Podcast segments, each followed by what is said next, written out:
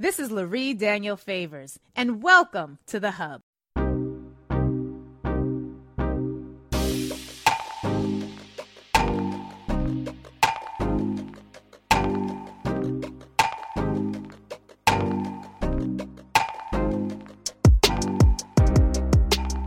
Had your head under a rock, you're pretty clear that there's a lot of controversy right now about the value of racial equity, about the value of things like diversity, equity, and inclusion. Whenever you hear that phrase, depending on what circle you're in, it might be greeted with, oh, that's exactly what we need right now.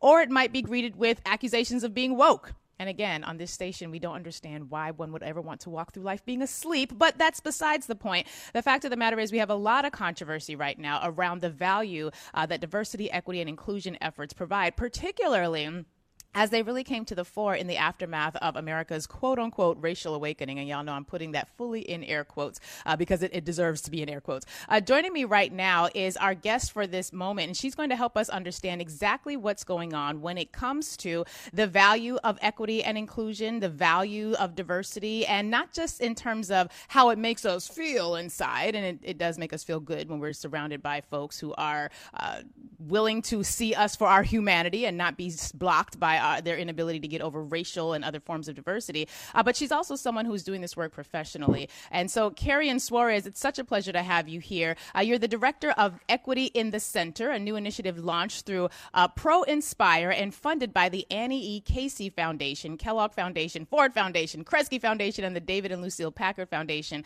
And it, this is a, an, a program or an effort that addresses a gap in philanthropic and nonprofit organizations' current diversity, equity, and inclusion practices practices. Ms. Suarez, it's a real pleasure to have you here. Thank you so much for being with us today. Thank you much. Thank you so much for having me, Lurie. I appreciate the invitation. Um, yes. It's a pleasure to be here. Equity in the Center um, is now an independent 501c3. We spun out of uh, ProInspire wow. in October of 2020. So, to your point about the quote unquote awakening that happened in 2020, um, our work has evolved aligned to that surge in interest following, unfortunately, the murder of George Floyd. Yes. Let, us talk about equity in the center. How did this initiative, well, now organization, uh, how did this get started? What was the impetus? And uh, then I want to move into a real conversation about the values that I see for diversity, equity, and inclusion. I think the values that you see and the moment that we're in where that those values are being challenged on a variety of levels. Let's let's start with Equity in the Center. Uh, talk with us about your organization. Sure. So thank you. It began as a project, as you were describing, of ProInspire that was capitalized by the Annie E. Casey Foundation. A program officer there, Ashley Stewart, uh, brought together a number of grantees in what was called the talent portfolios or the talent pipelines portfolio back in 2015 to essentially workshop the reasons behind the lack of diversity at the highest levels of the social sector. So, why we as people of color don't show up as CEOs, board chairs, and so on.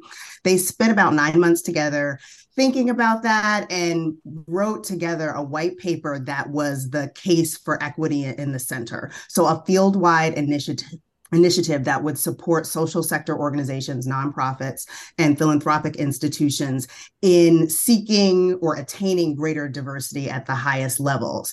Over time, once we were capitalized and began doing our research, we reframed that focus to be explicitly on dismantling structural racism in the social sector because the lack of diversity at the highest levels of the social sector, just like anywhere else in the social sector or anywhere else in society, um, is not the challenge in and of itself. It's a symptom of the root cause, which is structural racism. So we reframed our work to talk about how we can work with leaders and organizations to change organizational culture uh, to dismantle the extent to which it replicates patterns of institutional racism that drive a lack of diversity, inclusion, and equity. And so that led to our race equity cycle framework, which lays out how organizations make the transition from awake to woke to work.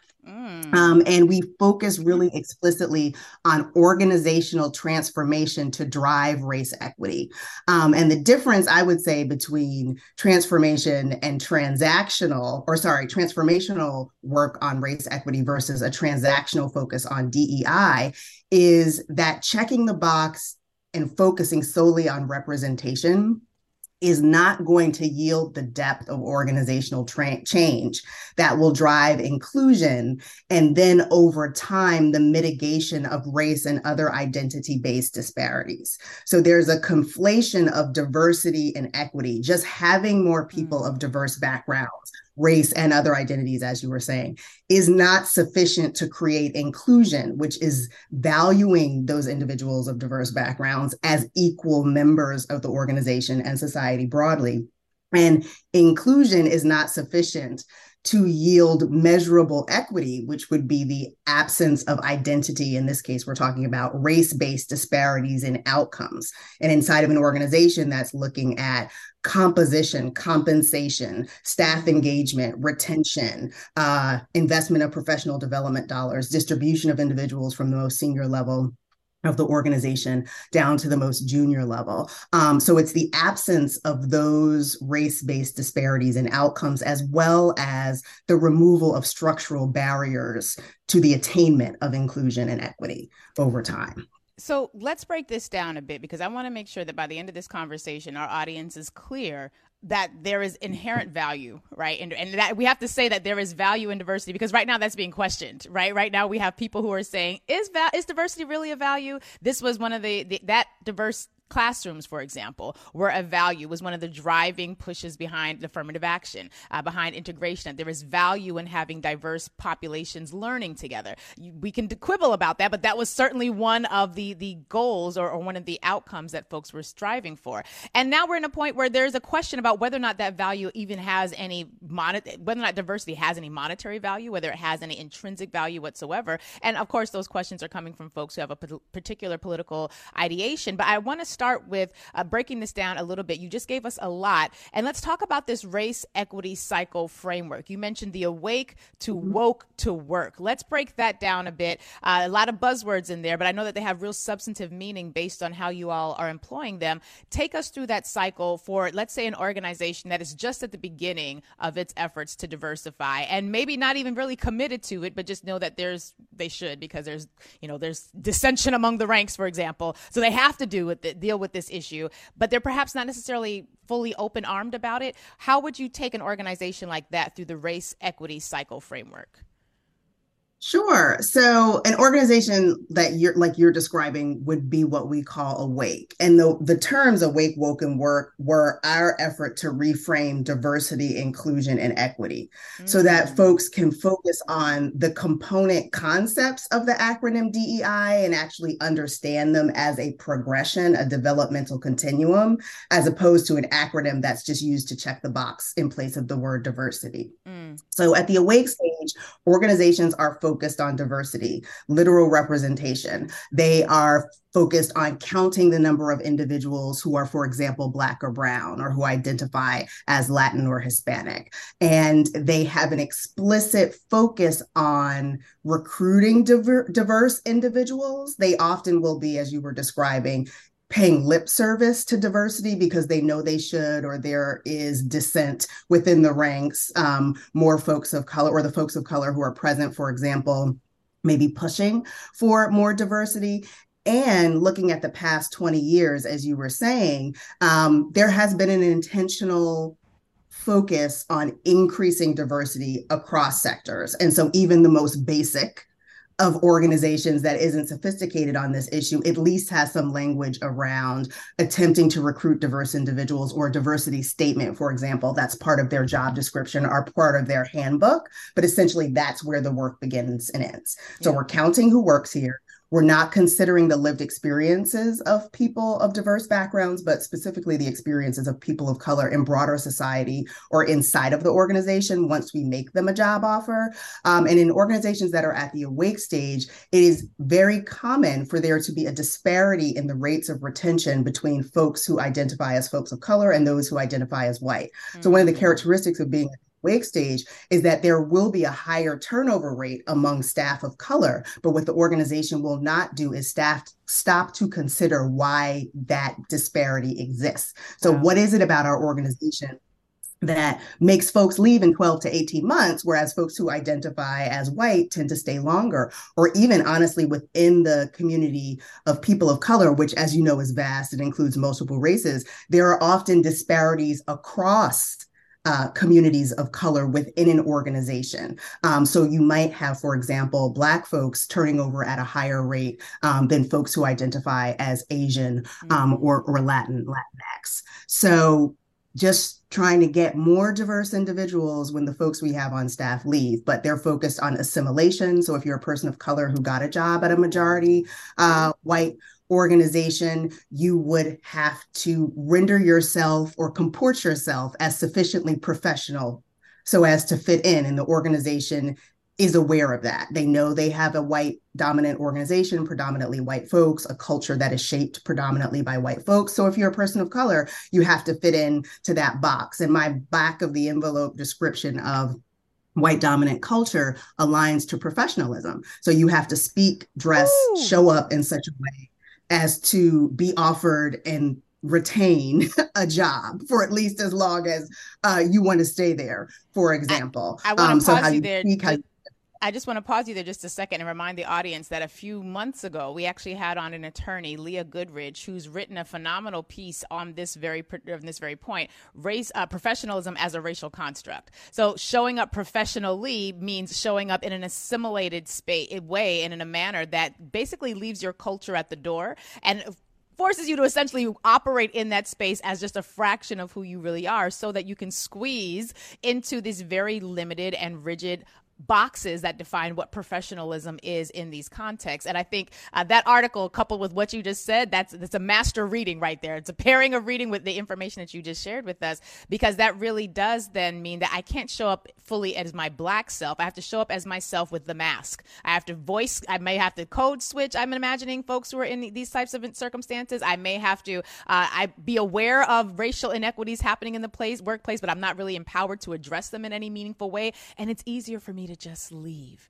right, than it is to really have to navigate and, try to reframe what's happening in this environment. So I want to recommend for the audience that reading in light of what you just said, because a lot of us are in these spaces where there's a constant turnover and we, we're seeing the lip service, but there is nothing substantive in those institutions that would make us feel like we're actually valued for who we are beyond the boxes that those institutions can check once they have given us the offer letter. A- am I reading this portion of the uh, awake woke work cycle yes Okay. All right. So yes, that's yes, awake. that's. That's how we would characterize the awake the awake stage. Okay. Um, and this dynamic is also true, can also be true at organizations that are predominantly made up of folks of color because the way oh. structural racism operates, the way white supremacy operates, is that we are all part of this system.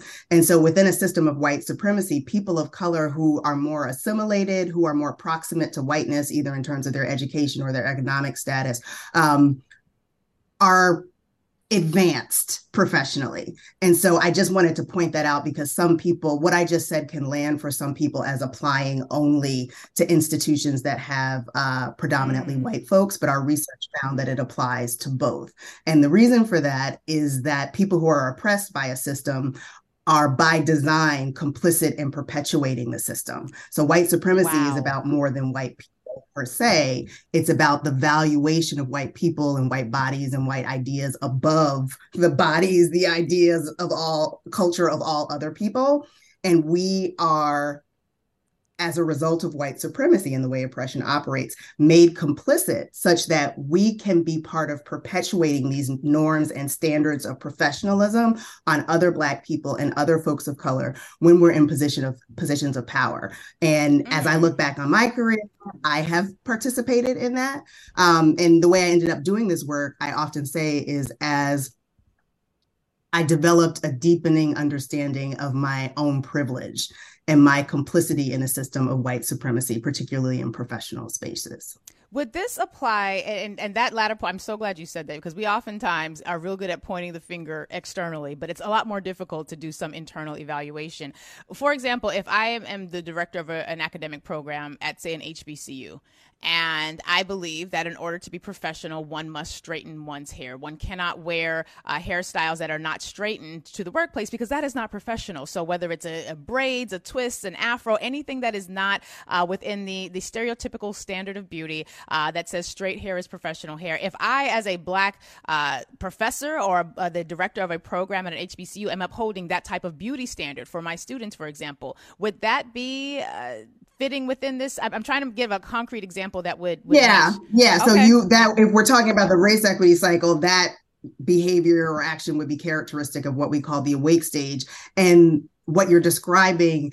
I'll say is a reflection of two things. One is a reflection of structural racism and how it manifests. Mm. We have had to do certain things, change our appearance, change the way we speak in order to survive um, in America within a system of white supremacy. So there was a time where we had to do those things just to get a job right. um, or to keep a job. And I think to a certain extent, that's true today, depending upon where you work.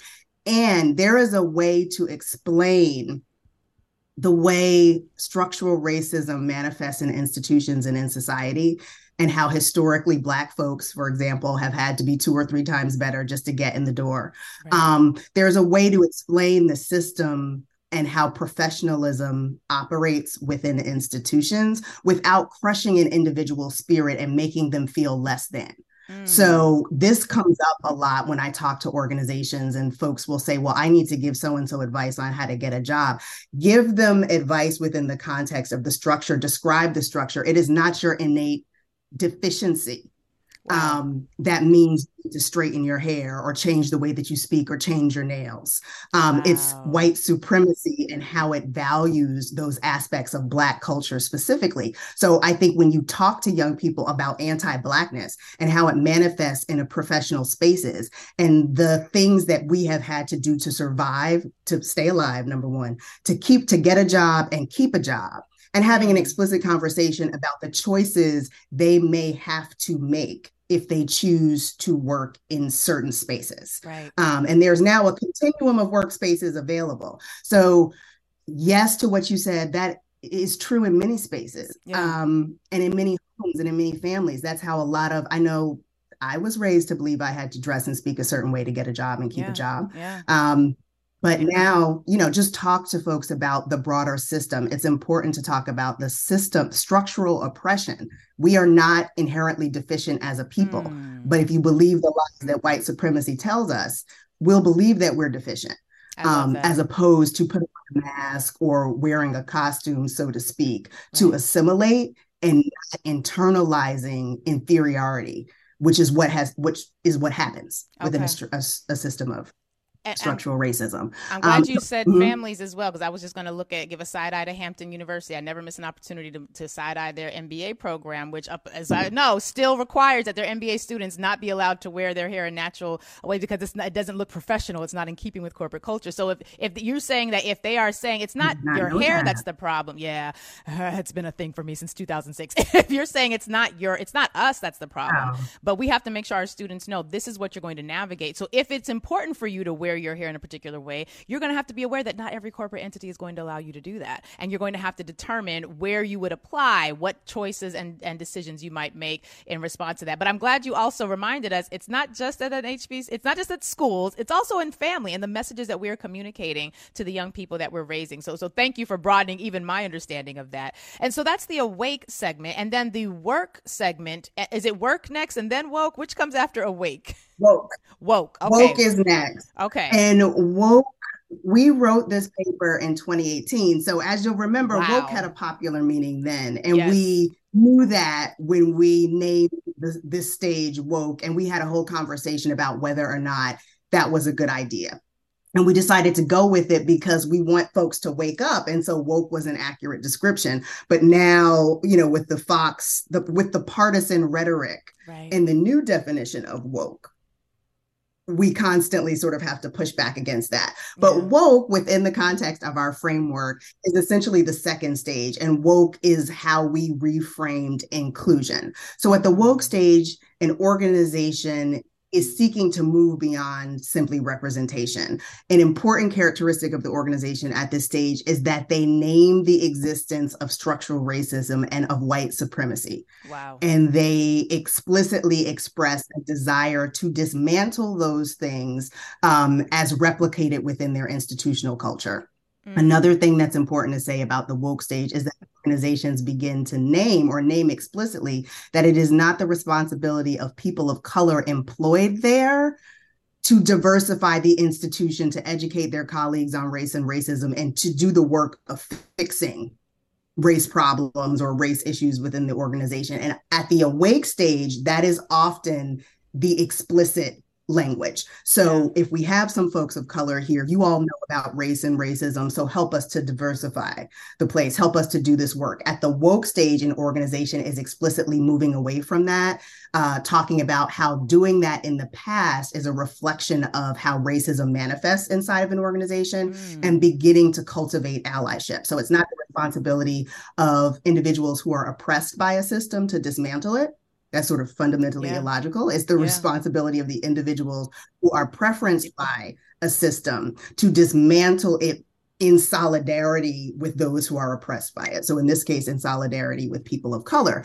So, organizations will start to talk explicitly about allyship, the role of white folks within a system of white supremacy to dismantle um, institutional racism and, and structural racism in broader society. You'll see mm. organizations start to do things like affinity groups, or um, a lot of for profits call those employee resource groups. Yeah. What I will say is that employee resource groups have been very commonly used as a strategy to drive inclusion and belonging. So I have a place here as a Black employee, as an Indigenous employee, as a queer identifying or disabled employee. What employee resource groups or affinity groups, as we tend to call them in our work, do not generally do is contribute to dismantling oppression, mm. structural racism, institutional racism within the institution. And so that's the difference between inclusion and transforming an organization to mitigate race based disparities. So if it's just a place for us to get together and have lunch and support one another, that is a valuable space. That type of space does not yield equity within organizations. And you can look at the data sort of across not just the nonprofit sector, but the for profit sector to demonstrate, for example, that people of color are not represented at the highest level of the sector in proportion with our representation in society. Mm-hmm. So for the nonprofit sector, you could look at a report from Build Movement Project, McKinsey and other consulting firms have done reports on the, the for profit sector. So when you look at institutions, we are not represented in proportion um, in leadership we are not compensated in right. the same way. There are disparities right. in compensation. There are a number of reports about that. When you look at staff engagement, the average institution, the average organization has disparities in the level of engagement between white identifying staff and staff of color. Mm. Um, and that's a reflection of the organization's culture. So ultimately, what you're working toward is to look at those data points I said for in, for internal staff. So composition, who who works there, compensation, promotion, retention, investment of professional development dollars, distribution from the senior level to the junior level, and you should see a narrowing and over time an absence of disparities in those outcomes as you are working through the woke phase to get to work. But we found organizations stay in any stage from three to five years, uh, wow. often up to 10. Woke is the longest and the most difficult. During the woke phase, the organization is reframing mm. all of their work, policy, practice, mm. process, uh, culture to center equity. And so during the woke stage, you're scaffolding learning among staff and leadership. Um, but over time, the scaffolding, so to speak, sort of becomes the spine and is wow. supported by a muscle, you know, a muscle right. system. You got to build but the body. That's the change that. that's happening. Yeah. so let's let's yeah. briefly talk um, about work. So that equity is centered. Yeah. Let's briefly mm-hmm. talk about work because I, am fascinated by this conversation. I'm already I'm, I'm reaching out to Shayla to ask her to reach out to your folks to have you come back because we're not even gonna we're just scratching the surface here and we haven't even gotten to the transformation versus transactional and that I think is an extraordinarily important element as well. Uh, but let's let's define what the work phase of this three part cycle looks like and and then I got to ask you you know how many corporations are still thinking about this as a as a way forward? Uh, we're seeing a lot of pushback on most of these initiatives right now. So, so let's talk about what the work phase looks like. And then let's spend just a few minutes talking about uh, how you navigate this space and do the work that you're here to do, that the center is here to do in light of all the pushback that we're receiving. So let's talk about work. Sure. So at the the work phase, that's when an organization has successfully built a race equity culture, and we define that as an organ an, a culture uh, that is proactively focused on mitigating race based disparities inside of the organization and mm. outside of the organization. so at the work stage, you'll like have been at this for up to years. There are some. They do exist. We okay. found some in our research, and okay. they they they do exist. It is possible. It's extremely hard. And even institutions that were founded on principles of racial justice or gender justice, for example, have challenges getting to and sustaining the work stage. Yeah. So, all of the data that I said where the disparities would close over time, when you get to the work stage, those disparities should, those gaps should have been closed. And the organization is focused on sustaining a race equity culture. So that spine and the muscle system, the DNA, if you prefer that metaphor of the organization, equity is embedded in there. Mm. It is a competency that is not just cultivated and sustained, it is part of the criteria to get a job at this institution. Mm. So, in order for you to work here, you need to demonstrate that you have sufficient equity competency to help the institution to sustain a race equity culture. Prior to the murder of George Floyd, sort of my most common way of describing the woke stage is that when there is a tragedy in the community, and the organization has to release a public statement. Because prior to the murder of George Floyd, we were in this two or three year cycle where organizations were constantly releasing statements about the murder of an unarmed Black man, right. the crisis at the border, the repeal yep. of DACA. And so when an organization makes a statement about an issue of equity or justice in the community, often what happens is they start using words that they've never used before. And this is what blew up following the murder of George Floyd. Mm-hmm. So I'm going to tweet black squares. I'm going to use words like anti black racism, structural uh, racism, white supremacy.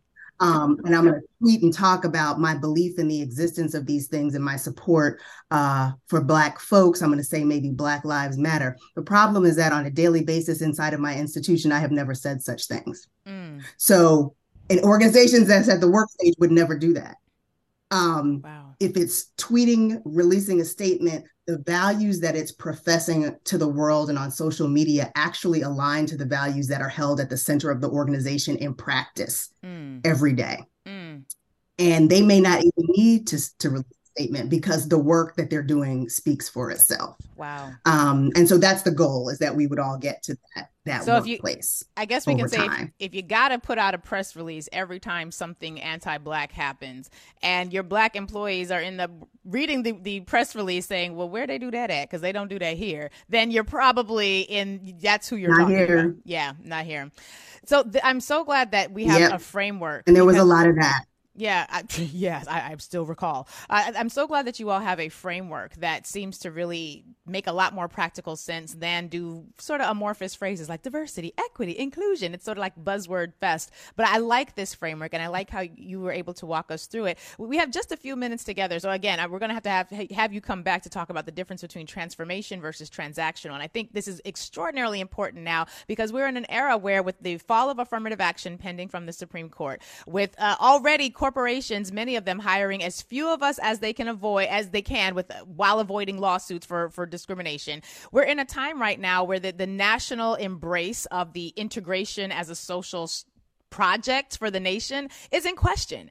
And and so I, I guess my, my final question for you today is how are we to navigate cycles like this awake woke work uh, diversity equity whatever you want to call it in a time where right now we no longer have a firm legal basis to mandate that these corporations do this work and, and engage in these sorts of practices. We are now as a nation, there's there's a lot of question about the, the sustainability of integration as a national policy.